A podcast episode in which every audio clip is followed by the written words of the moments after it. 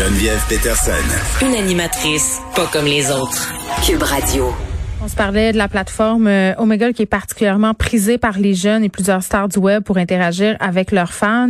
Mais malheureusement, comme c'est souvent le cas, quand il y a des jeunes, ben il y a des cyberprédateurs qui trouvent euh, les failles pour communiquer avec eux. Et là, on a vraiment un problème avec cette plateforme-là. je disais l'enquête dans la presse ce matin.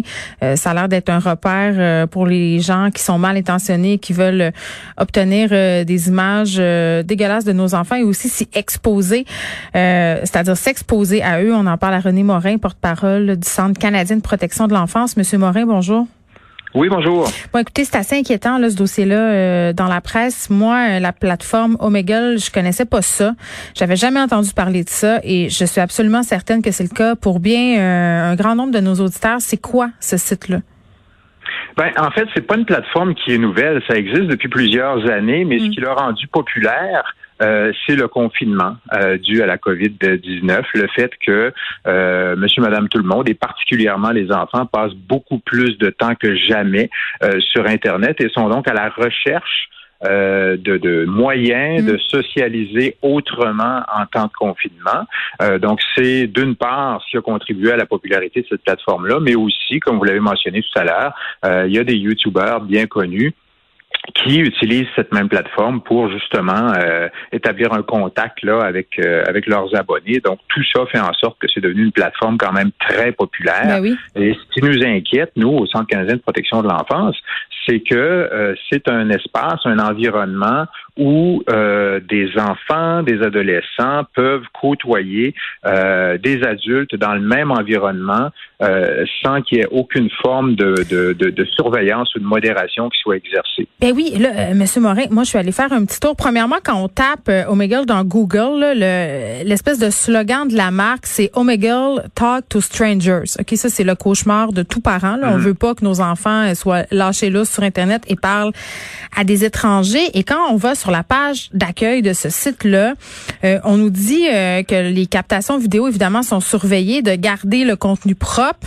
Et on nous dit euh, que si on va dans les sections non modérées du site, on doit avoir 18 ans et plus. Sauf que c'est impossible de contrôler réellement l'accès à une plateforme 18 ans et plus. L'enfant peut dire j'ai 18 ans puis ça vient de finir. Ben exactement. En fait, tout ce que vous avez à faire, c'est de cliquer. Il n'y a aucune vérification d'âge qui est faite. Il n'y a aucun contrôle de quelque nature que ce soit qui est fait. On vous demande si vous avez 18 ans. Vous cliquez oui, euh, quelle que soit euh, la situation. Et hop, euh, vous êtes en contact comme ça avec des centaines, voire des milliers d'étrangers mm. avec qui vous pouvez être jumelé sur une base totalement aléatoire. Et on s'entend, là, les gens qui fréquentent cette plateforme-là sont des gens qui ont du temps à perdre. Euh, vous êtes comme ça euh, avec des tas de gens qui euh, regardent défiler à leur écran des propositions de, de, de correspondance. Si ça vous plaît pas, vous passez au suivant si ça vous plaît, vous engagez la conversation. Et vous savez, pour les prédateurs d'enfants, c'est souvent un bon moyen, Omegle, c'est un bon point de départ. Euh, c'est connu et reconnu comme étant un bon point de départ pour justement aller à la chasse aux enfants. Euh, à partir du moment où vous avez euh, eu un, un échange plus ou moins fructueux, ou plutôt fructueux avec un enfant, ben à ce moment-là, vous pouvez lui proposer euh, de, de, de, poursuivre la communication dans un autre espace où les choses peuvent se faire beaucoup plus facilement. Et euh, ça comment, peut être comment plus facilement? Parce que c'est déjà facile, là. On peut s'échanger des images. C'est ce bout-là, moi, que je comprends pas. Ils cherchent à les amener sur Snapchat, par exemple, ou euh, Snapchat, pardon, et, ou sur Instagram. Mais ben exactement, parce qu'à partir du moment où vous réussissez à amener l'enfant sur une autre plateforme, là, vous en savez déjà un petit peu plus sur euh, ce qui entoure cet enfant-là. Quand vous devenez son ami sur les médias sociaux, ben, vous avez accès à beaucoup plus d'informations que mm-hmm. vous pouvez ensuite utiliser pour mieux manipuler l'enfant en question. Et c'est tout le jeu de ces gens-là qui, par toutes sortes de moyens, euh, euh, arrivent à manipuler nos enfants pour parvenir à leur fin. Et c'est ça le danger. Bon, je disais dans le dossier, puis c'est souvent ça qu'on nous recommande. Là. On nous rabat tout le temps les oreilles avec le même conseil, c'est-à-dire de sortir les ordinateurs des pièces fermées, de pas laisser nos enfants naviguer sur Internet sans surveillance. Mais c'est pas évident. Tu sais, avec le confinement, un, il y a des familles qui ont deux, trois enfants. C'est mon cas. Tu veux faire les devoirs, euh, tu veux mhm. avoir la paix. Tout le monde se pile un peu sa tête. Les enfants ont droit aussi à leur intimité, là, passer un certain âge. Là. Quand je me vois mal dire à ma fille de 15-16 ans, ben je m'excuse, mais tu dois être sur ton téléphone devant moi, sinon tu peux pas accéder euh, mm-hmm. à ton téléphone. Donc ça, je trouve que c'est un peu une solution pour les plus jeunes, peut-être là, de surveiller davantage, mais pour les plus vieux, euh, de 11-12 ans par exemple, qui ont droit à leur intimité, il faut le dire, là, mm-hmm. qu'est-ce qu'on fait? Ben, vous avez raison, c'est pas évident. Dans un monde idéal, c'est ce qu'on voudrait que euh, les, toute utilisation d'Internet se fasse dans un espace commun. Mm-hmm. euh, mais bon, dans les faits, euh, c'est plus facile à dire qu'à faire. Euh, je pense que, comme vous l'avez mentionné, pour des jeunes enfants, c'est certainement une bonne pratique. Euh, mais à partir du moment où ils deviennent un peu plus âgés, qui cherchent à, prendre leur distance, à conquérir un petit peu plus leur autonomie, à avoir un peu plus de liberté, euh, je pense que la solution ici passe par le dialogue. Vous avez un dossier qui est paru dans la presse ce matin qui peut être un excellent point de départ pour une conversation avec vos adolescents, vos ben préadolescents, sur ce sujet-là. Et à chaque fois qu'une histoire comme ça sort dans les médias, c'est autant de bonnes occasions d'avoir ces conversations-là avec vos enfants. Je pense que la, la, la clé, c'est le dialogue. Si vous êtes trop coercitif, vous allez euh, avoir comme effet le résultat inverse de ce que vous souhaitez. Mm.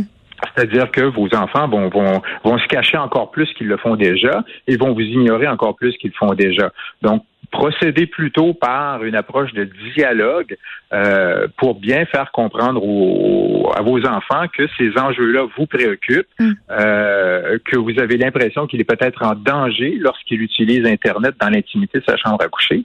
Et d'ailleurs, c'est reconnu, hein, euh, tout le monde le sait. sur Internet, on a beaucoup moins d'inhibition, je vous dirais, que lorsqu'on est en présence des gens à qui on s'adresse.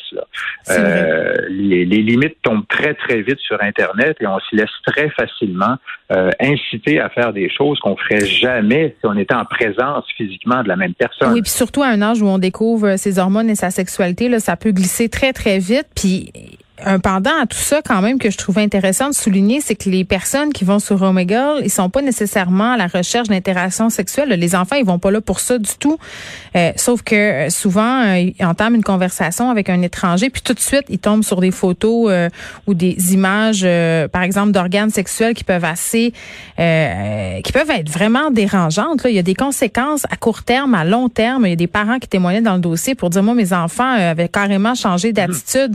Juste recevoir du contenu sexuel explicite, ça, ça en a des conséquences.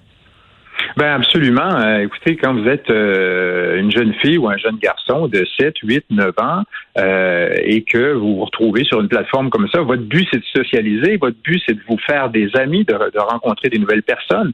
Mais le but des adultes qui sont là, c'est pas ça du tout. Leur but à eux, c'est de s'exhiber, d'avoir une sorte de, de, c'est le cybersexe finalement, c'est ce que eux recherchent.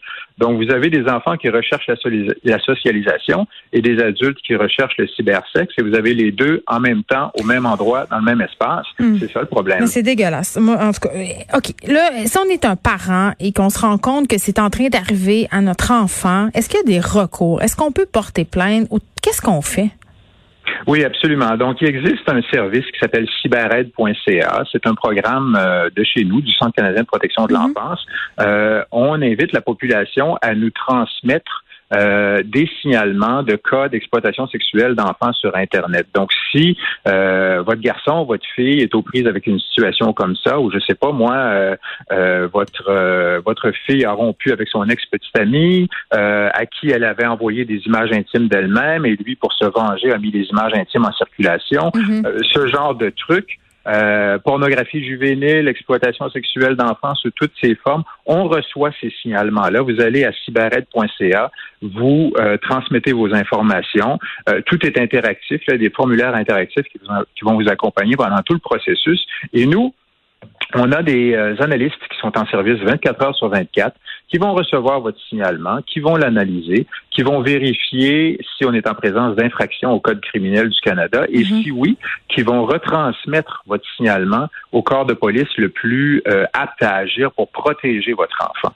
On reçoit à tous les mois au moins 4000 signalements euh, de cette nature-là là, qui nous viennent de la population canadienne. Euh, c'est quand même pas rien. Et euh, au bout du compte, plusieurs centaines de ces signalements-là qui nous ont été faits ont mené à des, des arrestations policières en bonne et mm. forme.